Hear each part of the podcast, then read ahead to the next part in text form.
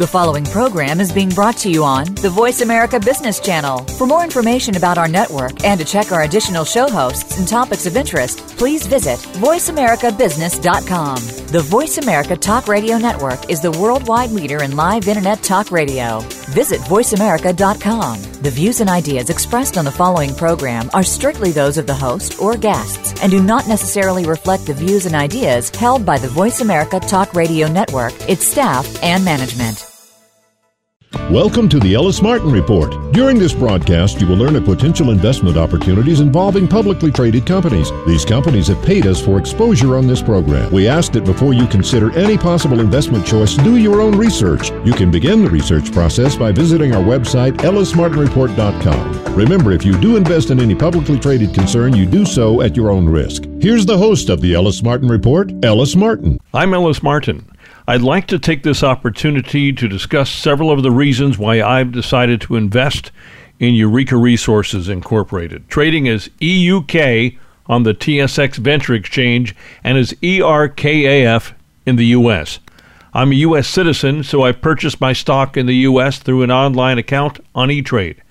Before I go any further, I have to state in full disclosure that Eureka Resources has been a paid sponsor of the Ellis Martin Report. Ellis Martin Report is a radio program that showcases publicly traded companies to an audience of primarily retail investors and some fund managers that listen to the program globally. For the most part, company interviews are paid or sponsored. The goal of the companies highlighted on this program is to attract potential shareholders as part of their fiduciary duty to their current shareholder base to grow it. The greater their share price, the greater the market cap, and the greater their ability to attract financing at a price that creates less dilution to the share structure. Companies on occasion reach out to folks like me in hopes of providing that exposure. I will occasionally invest in some, but not all of these companies. I am not required to invest, just like you are not required to invest because you may hear a suggestion to do so. I will never instruct you to purchase any stock. No one can really do that, especially me. I'm a broadcast journalist and not a financial advisor. Even if I were a financial advisor, I would not be allowed to tell you to purchase anything, especially in this forum. Having said all of this, I will make forward looking statements in this segment. Why have I elected to purchase stock from Eureka Resources? First and foremost, like you, I like to make money. As I'm putting together this segment, Eureka Resources is trading at just 5 cents US. That's 5 cents US. That's a deciding factor for me. I'd rather jump into a gold or a precious metal stock at 5 cents instead of 50 cents or $3. Not that I haven't invested at those prices in the past, not that I won't in the future, but I'm looking for a 10 to 20 banger. What is a 10 or 20 banger? It's a potential 10 or 20 times return on your investment. I've seen it during the life of this radio program. I saw it with a company called Silvercrest Metals. Silvercrest Metals has also been a sponsor of this program we witnessed their share price jump from 12 cents to $2.65 within 10 months back in 2016. That happened.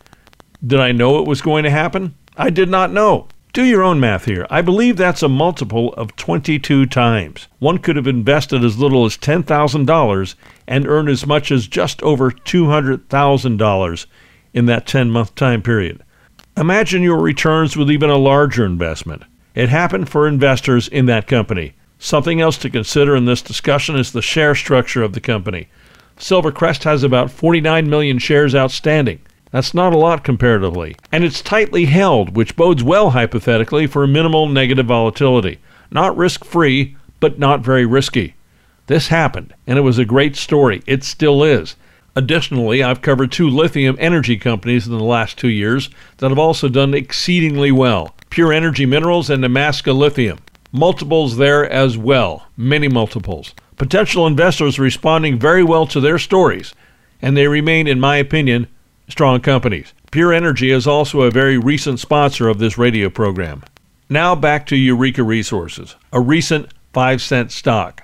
That's right, a recent 5 cent stock. Eureka has about 44 million shares outstanding, by the way. Is this story identical to any other company I've referenced or exposed to my audience?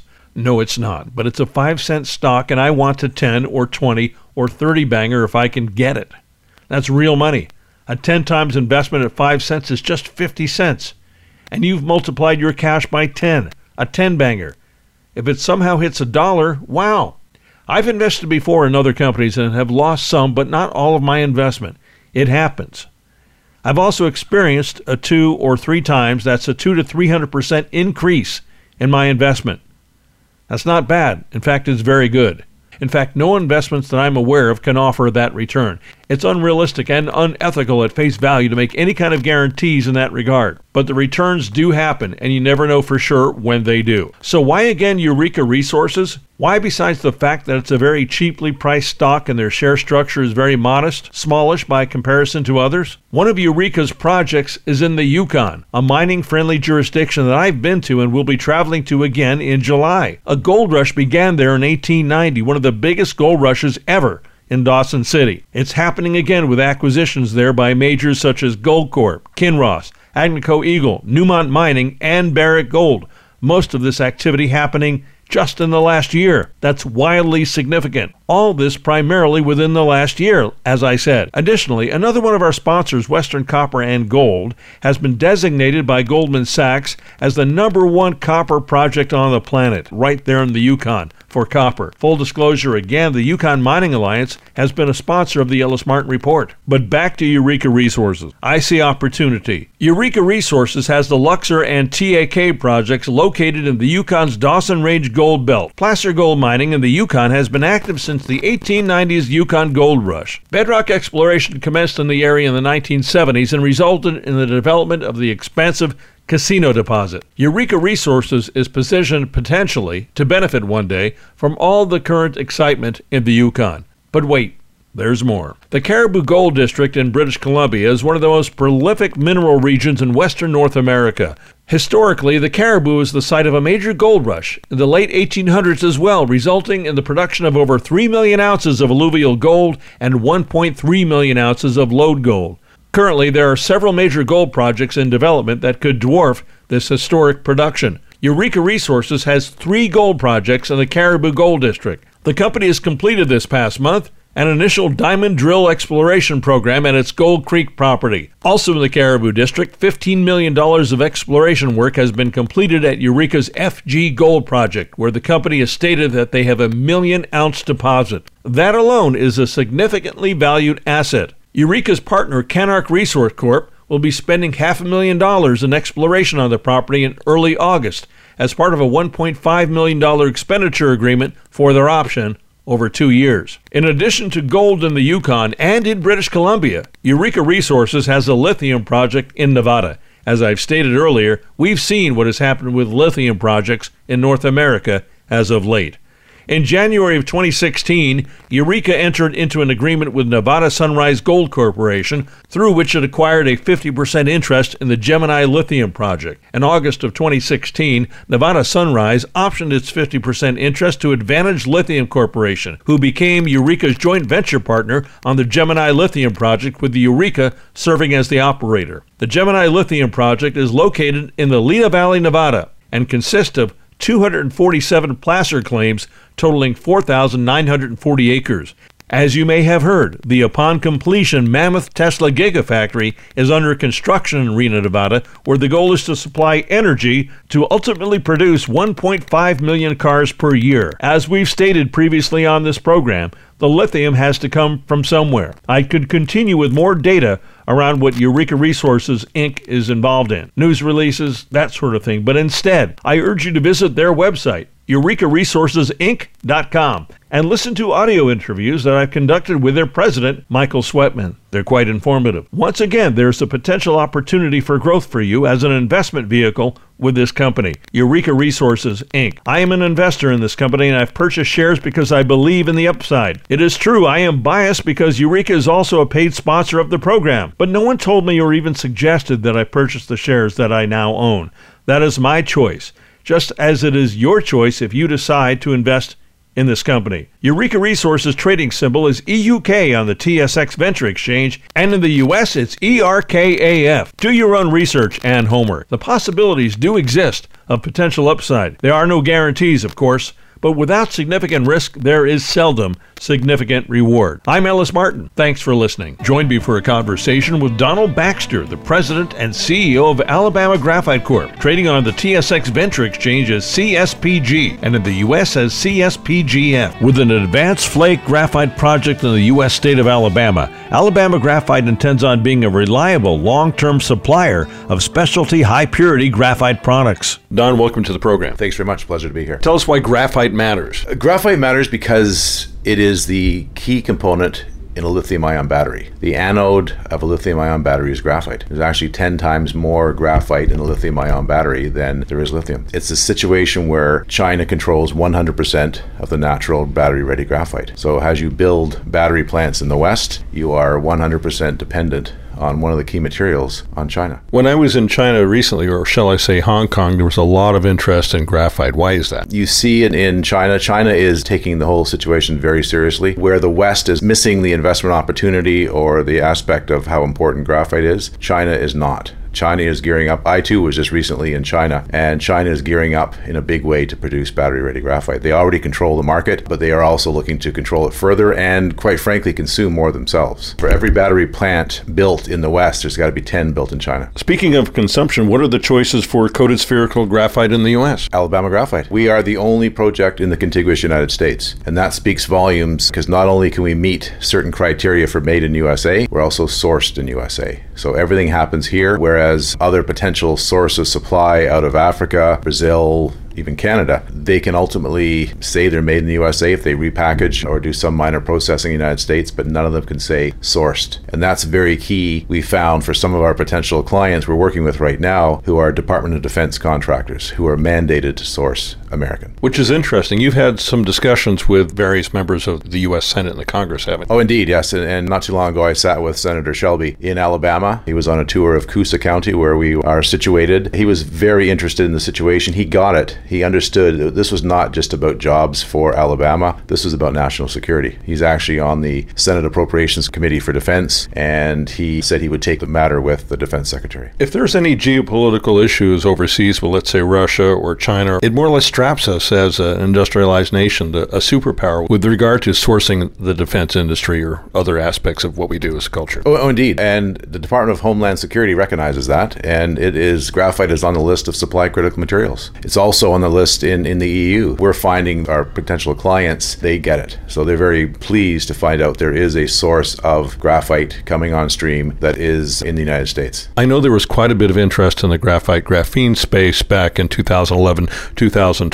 I see that sort of happening again, more or less, don't you? Indeed, it is starting. Maybe a little slower start than it was then, but the logical follow through. And back then, people were chasing rare earths and then lithium. The next logical step was graphite. And we're seeing that now. I think the fact that it is such a supply critical material, the investment community is starting to realize this. And I think recently our government has put an importance once again on rare earth metals and minerals. Oh, absolutely. And graphite follows as well. So again, it's the same situation. If you look at the rare earth situation that, that existed in China, you translate that to graphite. Exactly the same. Supply critical material controlled by China. And that's the situation where we are looking to mitigate, where we are the only ones that can claim to be sourced in the United States. Not only that, but let's compare Alabama graphite to other graphite companies that may be in the space. Yours is more ready for market. In fact, it's ready for market than any of the other choices that I'm aware of. Indeed. And if you look at all the other business models out there, be it a preliminary economic assessment or a feasibility study, they're based on producing and selling primary graphite, which is large, medium, and fine flake. And those who understand the space, that's the key buzzwords back in 2012. That's no longer the case. We recognize that and built our business model on the product that everybody wants, the highest margin potential, and, and quite frankly, the highest demand. So we believe that our business model is the only one that currently works in the graphite space. It is based on the supply critical material, which is graphite. Shouldn't the lithium ion battery, in fact, be called a nickel graphite battery? Actually, Mr. Musk has said that. He referred to lithium as the salt on the salad, and these batteries should really be called a nickel graphite battery. So I'd say yes. Indeed. So, what does the automotive industry look like for you as far as a possible offtake or possible client of Alabama Graphite down the road? We are dealing with a few car manufacturers, and quite frankly, to my knowledge, every single car company out there now has an EV or at least a HEV. And I think we're seeing that momentum growing. And I think a lot of these companies now are realizing that there is a growing issue in sourcing the materials for this onset of this massive demand growing for lithium ion batteries. Now, let's talk about the share structure of the company and the potential advantage of getting involved now, if that's your choice. As any CEO would say, I think we are tremendously undervalued now. We're sitting in Canadian dollars at 14 cents. You see some of our peers, which are sitting at 10 times that. And I think the market is just starting to realize what we're doing and how advanced we really are technically. And I think our valuation will catch up to that relatively soon. I remember some of these lithium and cobalt stocks when they were at 15, 20 cents not too long ago, maybe a year, a year and a half ago. Oh, indeed. And we watch that. We compare ourselves and our technical capabilities in comparison to some of these companies, and we realize there's a lot more substance in Alabama Graphite than there is in some of these lithium companies. So we've proven what we can do. We're making more and more of the material, and we're growing our list of companies we are giving supplies to, both DoD contractors and non-DoD, and we're starting to get more recognized. As we put out our information, news releases on some of the advances we've done, people are calling us up wanting more information on that. The best example was one of our most recent news releases was where we've taken our coated spherical graphite, we've added a sprinkling of silicon, and that is taking the performance of that graphite beyond its theoretical limits. So that makes the phone ring, and there are some typical household names that your audience would recognize. Well, unfortunately, we're not allowed to speak them loudly, but pretty soon, I think when the market realizes that we are dealing with some of these high level companies, that I think that, as you say, that multiple on our share price is just around the corner. Now, I've probably seen you in three or four different locations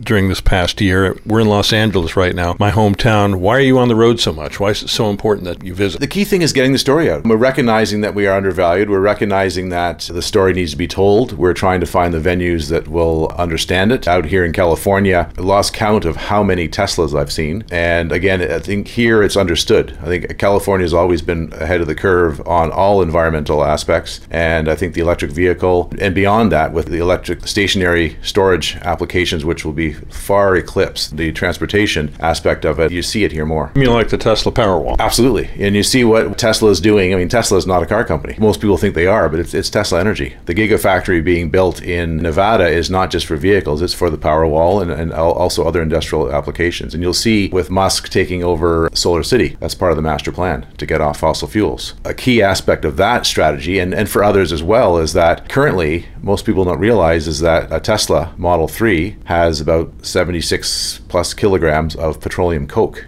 in the batteries. Panasonic uses synthetic graphite. It is definitely counterintuitive to what Mr. Musk is doing to get off fossil fuels. You can't have a precursor of fossil fuel manufacturing in your green automobile. So I think switching to natural is a key thing that they're looking at doing. They can get a product for, say, half the price, but significant performance improvements in natural coated spherical graphite that we can produce. So, with all the resource companies in the space right now wanting our audience's potential investment dollars, why should we take take a look at Alabama Graphite? I think looking at what we're doing and what we've produced so far, if you look at our news flow and the technical things that we've done, there's nobody that can match what we've done. Just what we've proven we can do and from actual technical experience. I'm an engineer first and foremost. Our task, first of all, was to build the technical leg underneath this company and then now get out and, and start telling the investment community just what we're about and hence why we're doing a few road shows and whatnot in order to get that word out and get people to realize just what we're doing. Well, Don, it's always a pleasure to see you. Thank you so much for joining us today on the program. My pleasure. Thanks very much.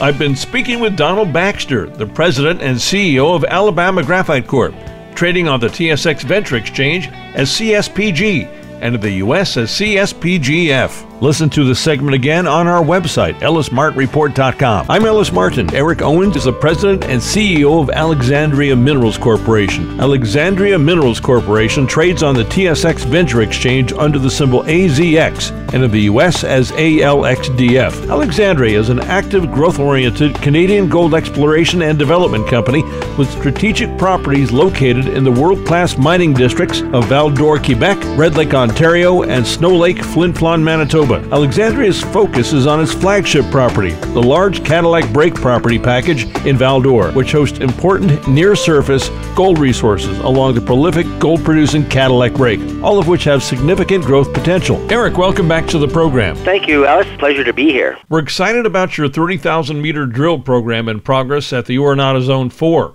It's quite extensive, quite aggressive. Why don't you tell us all about it? Well, it's really great because it's sort of uh, a follow-up to our last drill program, which ended in April, and for actually for which we're still waiting for some assays. The last 9100 meter program really kind of verified our conceptual thoughts about Orenada. The idea that we have these stacked high-grade veins there, and it was really the first serious program that we had to attack these things and see what they're like. So that gave us confirmation of all of this. Even though we're still waiting for some assays, we were able to expand the a gold deposit, so to speak, from its original size of about 300 meters to 700 meters length, all in the upper 250 uh, meters with the past drilling just on the basis of the assays. If the assays come back favorable for the next remaining holes from that program, we should be able to even expand that further, but we'll wait for the assays before we go there. The new drilling is a follow-up to that. Because we have high-grade veins, we have a nugget effect, we have to do some fairly detailed drilling. So in part, this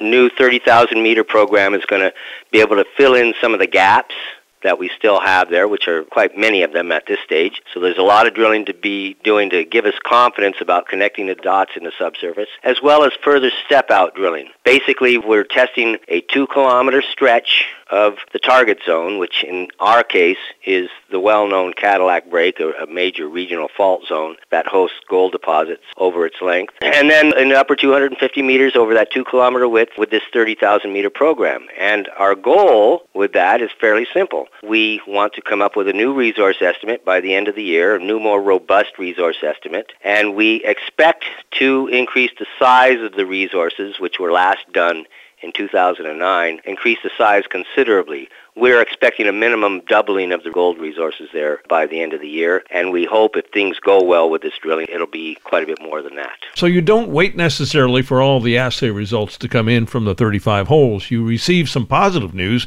and act on that. Was that the plan all along? Well, that's been sort of the plan all along. We've got places to drill without having to wait for the results in one given area. So we have a main core area, which I call the open pit area, because there's a small open pit on the site there. And that's where the main historical, or I would say current resources lie. And these are what we've expanded already on, but we need fill-in drilling there. So we're keeping busy doing logical, useful work that needs to get done for the future resource estimate while we're still waiting over on the west, far away basically, uh, what 400 meters away so to speak, for the results to come in. So we're not even worrying about that. We know we're going to get some decent results. We just don't know what they're going to look like at this stage because we don't have the assays and we, we can see the quartz veins existing over there so we know we're still in the system over there. We just got to wait for the assays to know how to better plan our drilling over there. The Val-d'Or area has always been very prolific and discoveries like yours, potential discoveries, just verify that in one of the best mining jurisdictions in the world. Yes, yes, correct. It's a very active area. They've been mining gold for the better part of 100 years, almost 100 years now in the area. Uh, about 25 million ounces of gold or so have been mined in the immediate Val-d'Or area over that period of time. And then the broader belt, which continues west, uh, you can magnify that by three or four times over that same time period. So it's a prolific area. Everybody, when we first got started here uh, uh 10 or 15 years ago, a lot of people said, that's all the gold has been mined out. And sure enough, since that time, some 26 million new ounces have been discovered. So it's still a good place to be. If you receive the results that you expect toward the end of the year, what's your plan going forward from that point?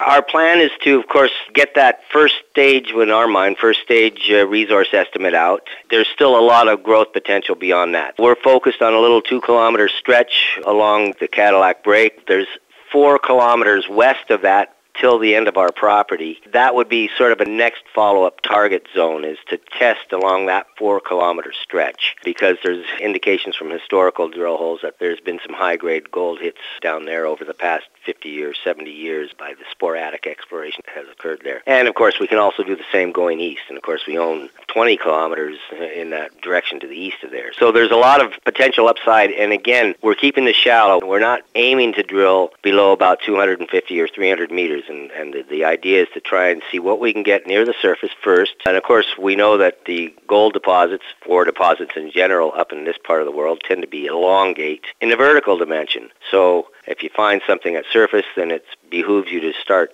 going deeper if you need to. So, so far we're avoiding that, but that's even a longer term down the road sort of option. Now, you've been in the business for quite some time, Eric, and as you said 10 to 15 years ago, you became involved with this area and were very excited. Here it is 2017. And are you more excited than ever about the gold sector, the precious metal sector in general? And how would you tie Alexandria into that as a potential investment opportunity? I actually am. I'm very excited about how things are going and how things are going in general in the industry right now, as well as with Alexandria. I think we're on the right path at a proper time in the general cycle that we've all been through many times in the mining industry. It just seems a fairly natural cyclical industry. So far, we seem to be coming out of a bottom. We have a, a fair bit of upside potential within the broader industry. And so our timing is pretty good to be starting to get aggressive in our efforts here. We're still fairly fairly early in that the upward swing in the cycle. The Money is still a little bit sticky out there, but people are starting to pay a lot more attention than they were uh, even in the recent past. So I, am really uh, pretty excited about the way things are going right now. Well, Eric, it's always a pleasure to speak with you. Thanks so much for joining me today on the program.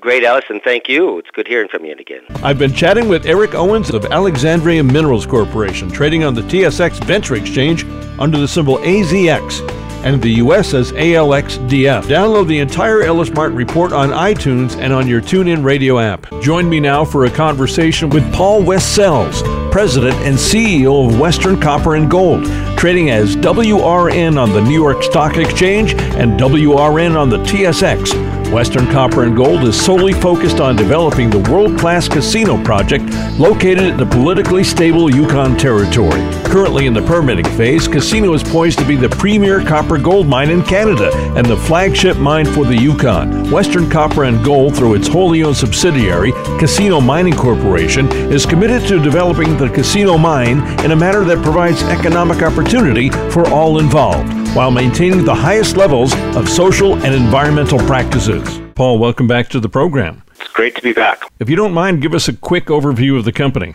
Western Copper and Gold are developing the casino project up in the Yukon. We're looking at a large copper gold project 18 million ounces of gold, 10 billion pounds of copper. Advanced project. This is a project that's got a full feasibility study, working its way through permitting. And not only are we in the Yukon, but you know our neighbors to the right are Goldcorp, and the neighbors to the left are uh, Agnico Eagle and Kinross. So it's a it's an exciting jurisdiction and it's an exciting place to be. You have a recent news release outlining Osisko acquiring the Orion Mine Finance Royalty portfolio. How does that involve Western Copper and Gold specifically?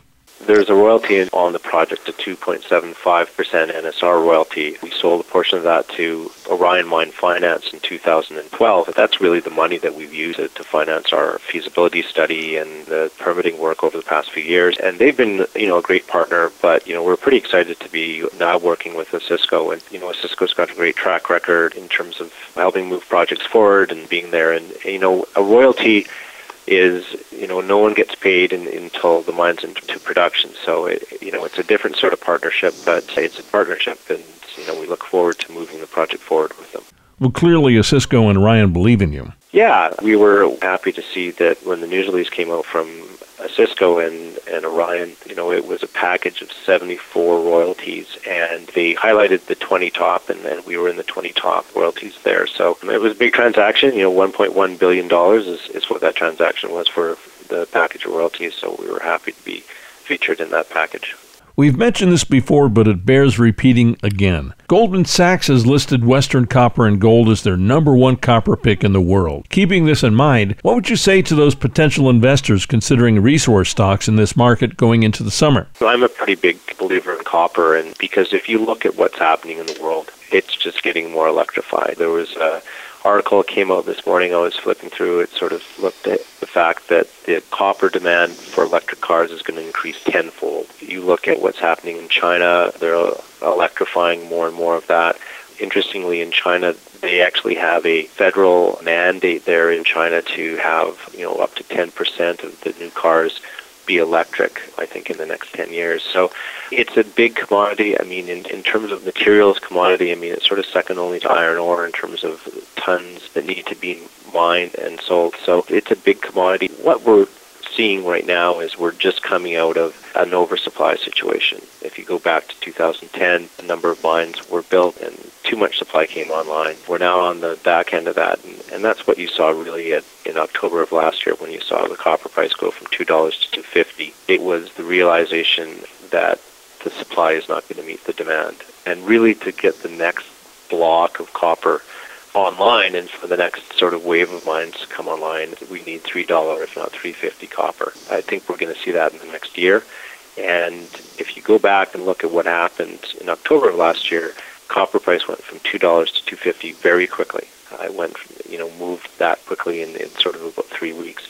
So I expect the same thing to happen. I mean, right now copper's nicely sitting at about between 250 and 260. But I think when it moves to three dollars, it's going to do so quickly and I think that's going to happen, you know, sometime in the next six months. Well, copper is a universal metal used basically for anything electronic. It's also used in the construction of buildings as a ground wire, not to mention wiring in general. There should be a great deal of new construction going on in the coming years. Given that and also the ramping up of electric vehicles globally, speculate if you will. How high can the price of copper go? Well, if you look at the last cycle, copper went up to about $4.20 so you would expect this cycle for it to sort of hit that and then go higher. So I think that $6 copper is a reasonable sort of target. And, you know, you look at that opportunity. I mean, copper now is sitting at 250 and companies such as Western is highly levered to that copper price. Copper at $6 when copper hits that, and this is why you want to buy junior mining names, is that they rise faster than the underlying commodity price rises. So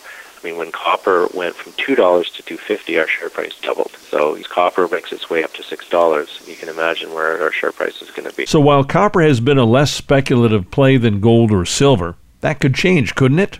No, absolutely. And, you know, I think that it's been fairly unloved for the past few years, but when you saw it break out from 2 to 250, you saw a lot of new investment. That investment has sort of been quiet over the last little while, so I think the opportunity to get in is right now. What's happening with the casino project in the Yukon? We're continuing to move the project, you know, really to being shovel ready. And we think we're about three years away from the project being shovel ready.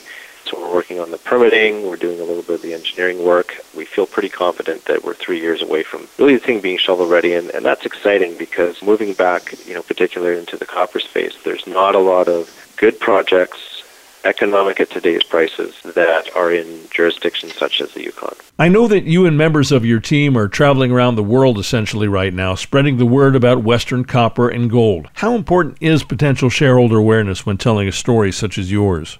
It's absolutely key. We've been doing a fair chunk of marketing of the company, and really it's, it's on the idea that this is a great copper story, but it's also a great gold story. If you look at the project with 18 million ounces of gold, 9 million ounces of that gold is in reserve.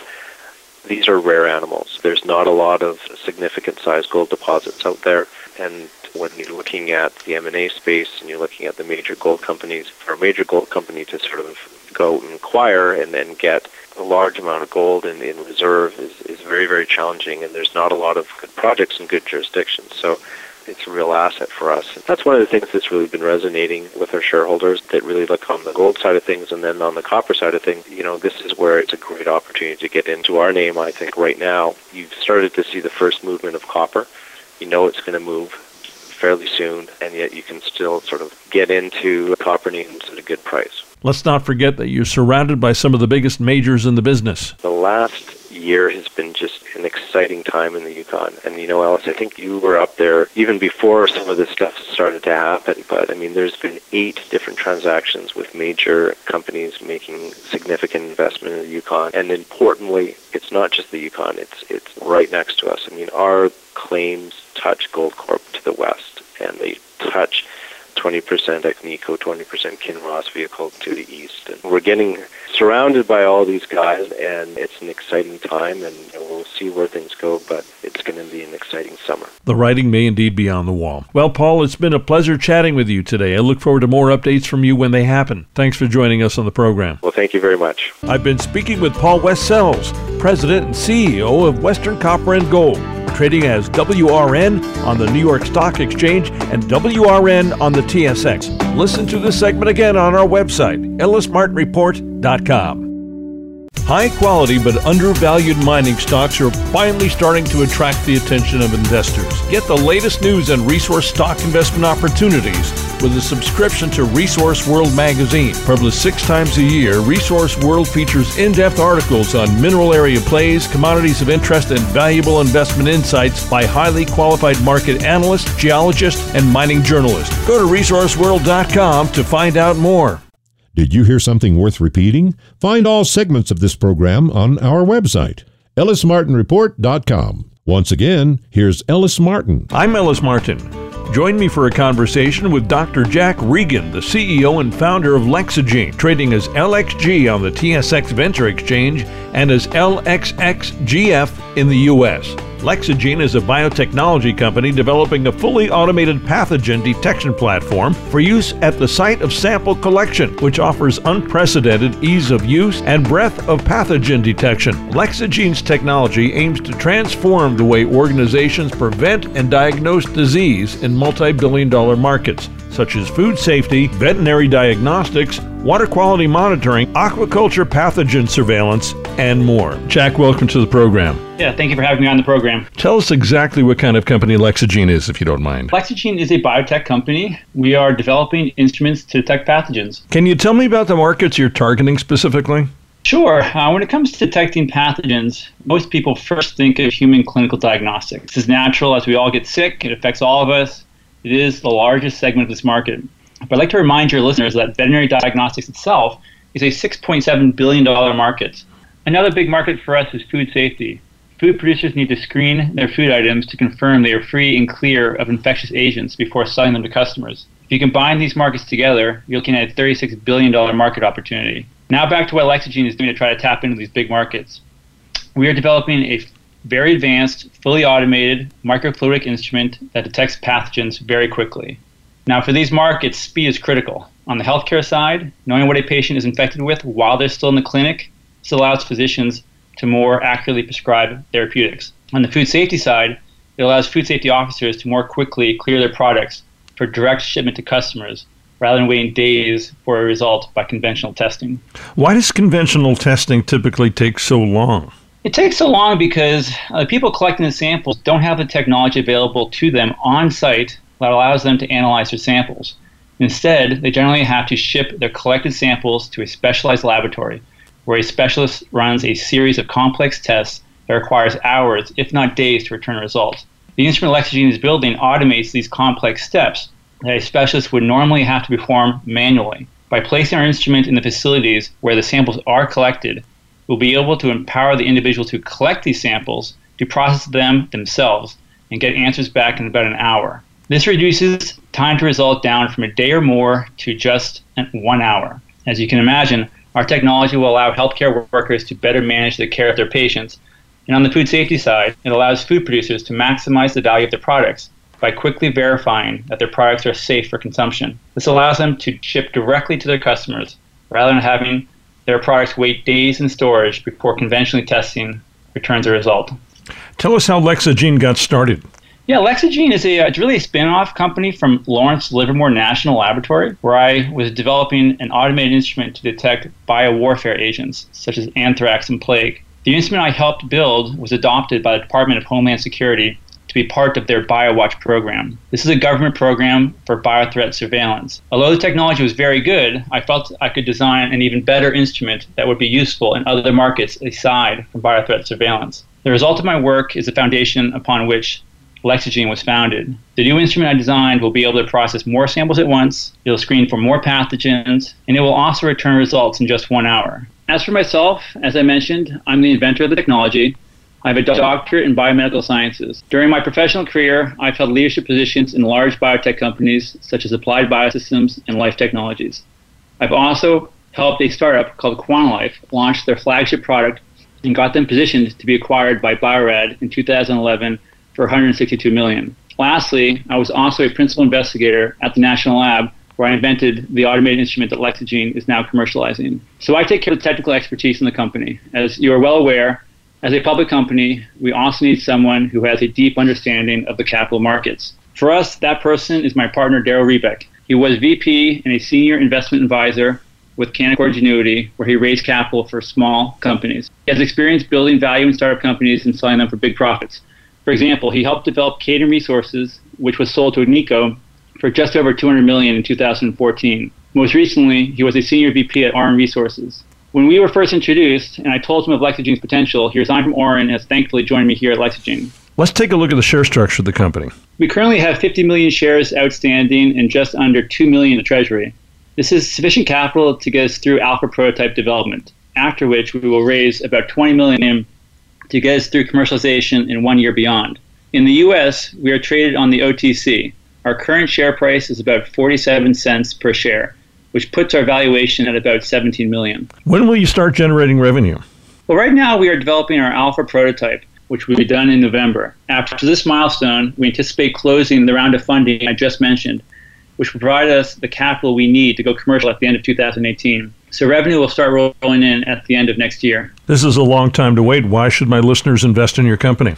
Yes, it may sound like a long time to wait, but we are building a highly technical piece of equipment, and this isn't something that can be done in haste. We have a staged approach to building quality instrumentation so that when we hit the market, we'll be confident that our instrument will be robust and offer best in class detection capabilities.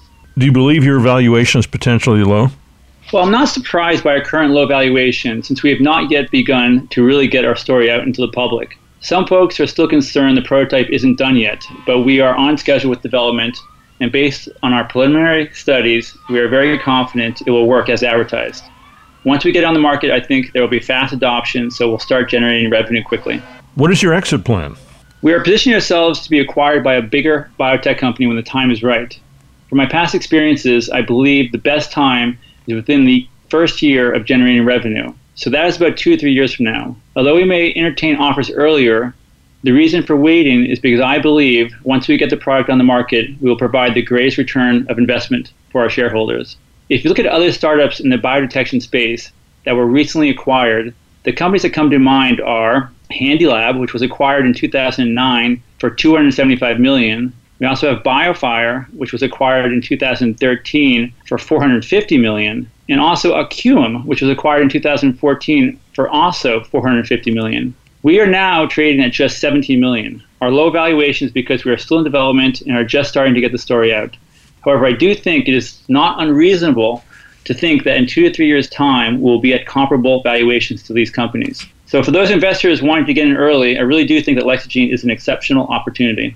Well, Jack, it's been a pleasure learning about your company today. I look forward to speaking with you again in the very near future. Thanks so much for joining me today on the program. Certainly. Thanks again for having me on. Appreciate it. I've been speaking with Dr. Jack Regan, the CEO and founder of Lexagene, trading as LXG on the TSX Venture Exchange and as LXXGF in the U.S. Listen to this segment again on our website, ellismartinreport.com. I'm Ellis Martin. Join me for a conversation with Ivan Bebek, the executive chairman of Auryn Resources, trading on the TSX as AUG and in the U.S. as GGCTF. Auryn is focused on scalable high grade gold deposits in established mining jurisdictions which to date include the Committee Bay and Gibsons MacQuoid projects located in Nunavut, Canada, the Homestake Ridge project in British Columbia, and a portfolio of projects in southern Peru. Ivan, welcome to the program. Thank you. Pleasure to be here. If you don't mind, give us a background on the company. Auryn Resources is a uh, Canadian gold exploration company that's assembled a world class gold exploration portfolio between Canada and Peru. We did this in the downturn of the mining market, which we saw in the last four years, and we hired some of the best technical people in the world to go go with a big portfolio that we built. These gentlemen are predominantly previously from Newmont, one of the largest gold producers in the world, and we've taken on approach with Auryn to go and explore a majors portfolio in a junior with a majors exploration team. If you don't mind, give us a previous history of the company. In other words, how did it come about? Tell us about the group. So in 2005, myself and a partner, Shawn Wallace, we founded a company called Keegan Resources, which was our first venture to go find a world-class gold mine. Shawn and I were successful in doing that. We discovered uh, 5 million ounces of gold in Ghana from zero, acquired five more, which created a 10 million ounce company that's producing about a quarter million ounces a year right now. Cayden was the next company that we created. So this is our third company. Cayden was the same game plan that we had with Keegan, but quickly got into discovery in Mexico. And in the middle of the downturn, after about 100 drill holes, no official resource, we sold the company for $205 million to Agnico Eagle. If you own shares of Cayden, you'd own shares of Agnico Eagle, which have doubled since that transaction today. So it was quite a remarkable feat in the middle of the bear market. And on the back of that success, we took some of the liquidity and the, and the money that was made and we assembled Auryn. And that's where we had the capital and the ability to go acquire these projects as well as these people in, in the bear market before we started to see a turn in the gold space. Now, you mentioned Agnico Eagle. You've got a relationship with another major. That company's called Goldcorp. It's very significant. Let's talk about that. Yeah, Goldcorp is uh, a recent investor. As of uh, January of this year, they bought about $36 million worth of Auryn, which gave them about a 12.5% ownership interest in our company. They weren't the only major that was interested in what we were doing. And if you looked at what was happening in the turn of the market, a lot of corporates started to invest into Canadian juniors. Goldcorp's investment and the premium of the investment that came alongside us, coupled with their familiarity with the jurisdictions we're working in, was something that really gave us a comfort level of going on with a big partner to go and explore these major properties that we had acquired. I think the appeal in Auryn for Goldcorp and some of the other majors that have been looking at us has been this pipeline of exploration projects. What I mean by that is we have seven projects, we have over 25 targets of things that could become world class major discoveries. To be real simple, we have 25 shots at finding another Cayden or another Keegan in one company. You know, some of these projects are very advanced that have low risk to find more, and some are higher risk but have massive reward. We own everything. I think the appeal of high grade gold in the Canadian projects and oxide gold in Peru is really what intrigued Goldcorp alongside our technical team. Speaking of exploration, you have a very aggressive 55,000 meter discovery drill program. This is a program I don't think it's ever been done before where people have drilled this much discovery drilling in a six month period. What I mean by discovery drilling, when we go out there and explore for mines, a lot of the times you'll find a discovery and then you'll start to delineate that discovery. You'll start to put together a resource around it. But the most profitable hole that a company can drill as an investment is that first discovery hole. We're going to drill over 200 discovery holes in six months within that 55,000 meters to go find new gold mines. And imagining one hole could double or triple the share price, we're going to have 200 or more different shots at doing that with this discovery programs. A lot more has to go into it after you make a discovery to create a multi-billion dollar company or an asset, but that initial hole is where the biggest lift is being felt by investors. The fact that we're doing 55,000 meters of discovery drilling in a 6-month period is something that we've never seen before, not in my 18 years of the business. And how we're doing this is solely responsibly of the technical team. There's about 14 members. They're all different experts of different aspects of geology. They predominantly come from majors and they all have their own background. But when they take apart a target, the intensity of science that they apply, it's like nothing I've ever seen before. It's really a, a militant program because these guys are so disciplined and they work around the clock to bring these targets and the possibility of finding these gold deposits to the most efficient and the, and the shortest timeline possible. Let's talk about the management team and the management style because I'm hearing you talk and I'm thinking, how do you possibly manage all that? It's our third company, so it's our biggest one by an undertaking of projects and people at the same time. And I think that the successes we've had in the past, they've been defined by our anti-dilutive style. We usually don't have too many shares out. The quality of shareholders, we have some of the best shareholders in the world that follow our success. That both coupled gives us the ability to finance. If you have a very strong ability to finance and monetize your successes as we've done twice before, it's very appealing towards people to work with an organization that is going to be stable financially. It's going to be able to go explore these big projects and go for the big discoveries of these gold deposits. I think that the one common thing you would find across any of our, our management team is the tenacity that exists and the work ethic. Those two things are were really what separates us from a lot of other companies. We will work harder in bear markets if necessary. We are very share price cognizant and performance cognizant because That's what allows us to finance and go and do these things. Because we have a very good balance of corporate, technical, and financial people on the team, I think that balance is very welcomed by everybody on the organization that each department will be looked after properly. What can our listeners look forward to possibly hearing about during the next 12 months? I think your listeners can look forward to hearing about some of the largest gold discoveries in the world that'll be done this year. I say that by nature of the targets. They certainly have the expression, either on surface or through the science, that there could be some of the biggest discoveries in the world. You know, the team has a history of making those kind of discoveries in their previous companies that they've worked with. So that's what we're going for. And that doesn't stop. You know, the drill starts turning on June 10th, and it doesn't stop turning until somebody else is turning it for us. You mentioned share price. Let's quickly talk about the share structure. We have uh, 76 million shares out. We have about 35 million dollars cash in the treasury. Current price is around 340, 330 Canadian per share. Management owns 18.5%. A large portion of that was bought on the open market. Goldcorp owns 12.5%, and then institutions own 15% at this time. You know, a large portion of the balance is owned by some of the best gold retail investors that we've come across in the last 20 years. This gives us the ability, in the event that we do have a success, there's a lot less people to convince of how good a discovery is, and that relatively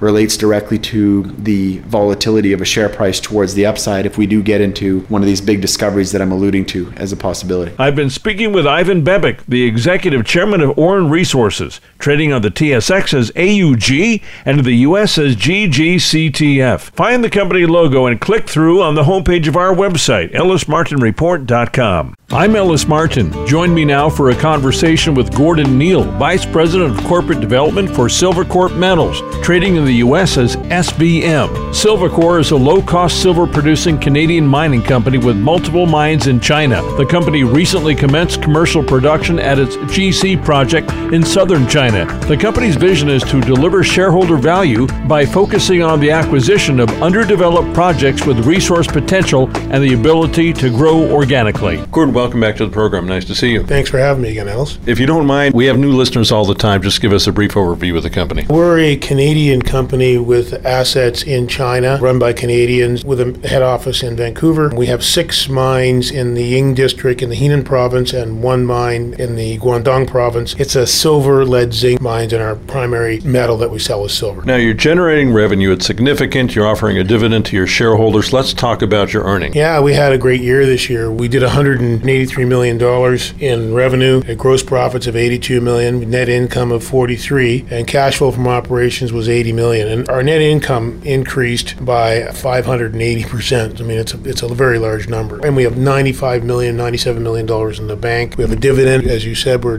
dividending out two cents US a year. We have no receivables, and we have no long-term debt. Part of the reason we got to where we are this year, silver price helped, and so did lead and zinc. However, dilution control for us was critical. We're a narrow vein mining company. We have 224 veins in the Ying district. The Ying district accounts for about 85 to 90 percent of our operations and our revenue and profits. And we have 224 veins on that property. Most of them are narrow vein, and so dilution control is critical. And we were able to manage our processing of ore to extract the maximum amount of that silver, lead, and zinc. Now, we've discussed this in previous broadcasts, but you have consistent grade. It's 300 grams per ton approximately, and you're set to go for quite a long time no matter what the sector does. Yeah, we are grade guys, and that's an important thing. High grade's important. We just put out a resource, I think it was in February, and if you look at the mining schedule, AMC put out the report, with the resource that we have, which we have another 20 years left of mine life, what's important if you look at the mining schedule is over the next seven to eight years, we have access to 300 grams per ton material. So if you look at our numbers that we just put out, if you look at the fact that we can do 300 grams per ton for the next seven or eight years, if the silver price maintained itself anywhere between 15 and 17 dollars an ounce, we should be able to put out these kind of numbers as long as we manage our dilution control and our operating costs. And we are the lowest cost, highest margin silver producer. Not many people know that, but that's the truth. We should, over the next seven to eight years, be able to generate, I would say, between 30 and 50 million dollars in profits if the silver price stayed at between 15 to 17. People ask me, always ask me, what's going to happen to the company if the price of silver goes up? Well, everybody knows if the price of silver goes up, we all do well. And I never know what that silver price is. I do know that over the last 10 to 15 years, the silver price fluctuates and goes down. So if even if it went down to $10 an ounce at 300 grams per ton, Silvercorp would still be a profitable company. I can't tell you exactly how much we would make, but we are a company because of grade that can make money when the silver price goes backwards. And for me, that's a metric when you're investing in mining companies. When the price goes back on any metal, does the company have the grade profile to be able to be profitable or at least sustain itself? Does grade really determine in some capacity the cost of production, which in your case is either a, a dollar per ounce or, or a negative cost? Yeah, the higher the grade, the more leeway you have for your expenses. And the lower the grade, the less leeway you have. The actual formula that I was taught when I worked at Mag Silver by Peter Megaw and Dan MacInnis was your net smelter return should equal two times your operating costs to give you an internal rate of return of at least 17%. If your net smelter return isn't two times your operating cost to give you an IRR of a minimum of 17, I, I like to use 20, then you're going to be fighting a losing battle. That metric fits us perfectly. Now, when it comes to your share price, potentially there is room for quite a bit of upside in the coming months and years, depending on the market, of course, and simply uh, exposing your company to new investors. Yes, we just relisted on the New York Stock Exchange. We're hoping that will help on the liquidity side and, and some price drive. The market's a little soft right now in all cases, but in looking at our recent results, our price to earning ratio is about 15, and we're putting out. I'll add that to our um, our presentation shortly. What we're seeing right now is that we're at the low end in terms of valuations on the PE. We're at 15, and our competitors are between 18 and 24 on the price to earnings ratio. So we have a lot of room to grow on the price side for Silvercorp. And of course, it takes a strong management team to get there. Yep, no, we've got strong management. This company's been around for 11 years, 12 years, and it's gone through some of its paces, as most companies has its up and downs. But right now, the management team is a strong team. We're looking at acquisitions. We've got cash in the bank. We want to grow organically, but we can grow inorganically as well by looking for accretive acquisitions, which we are on the hunt for right now. I've been speaking with Gordon Neal, Vice President of Corporate Development for Silvercorp Metals trading in the U.S. as SBM. Listen to the segment again on our website, ellismartinreport.com. You've just heard opinion, commentary, and dissertation involving publicly traded companies seeking your potential investment. They paid us for the privilege. Invest at your own risk and only after doing extensive research. Find our sponsors and listen to segments of this program again on our website, ellismartinreport.com.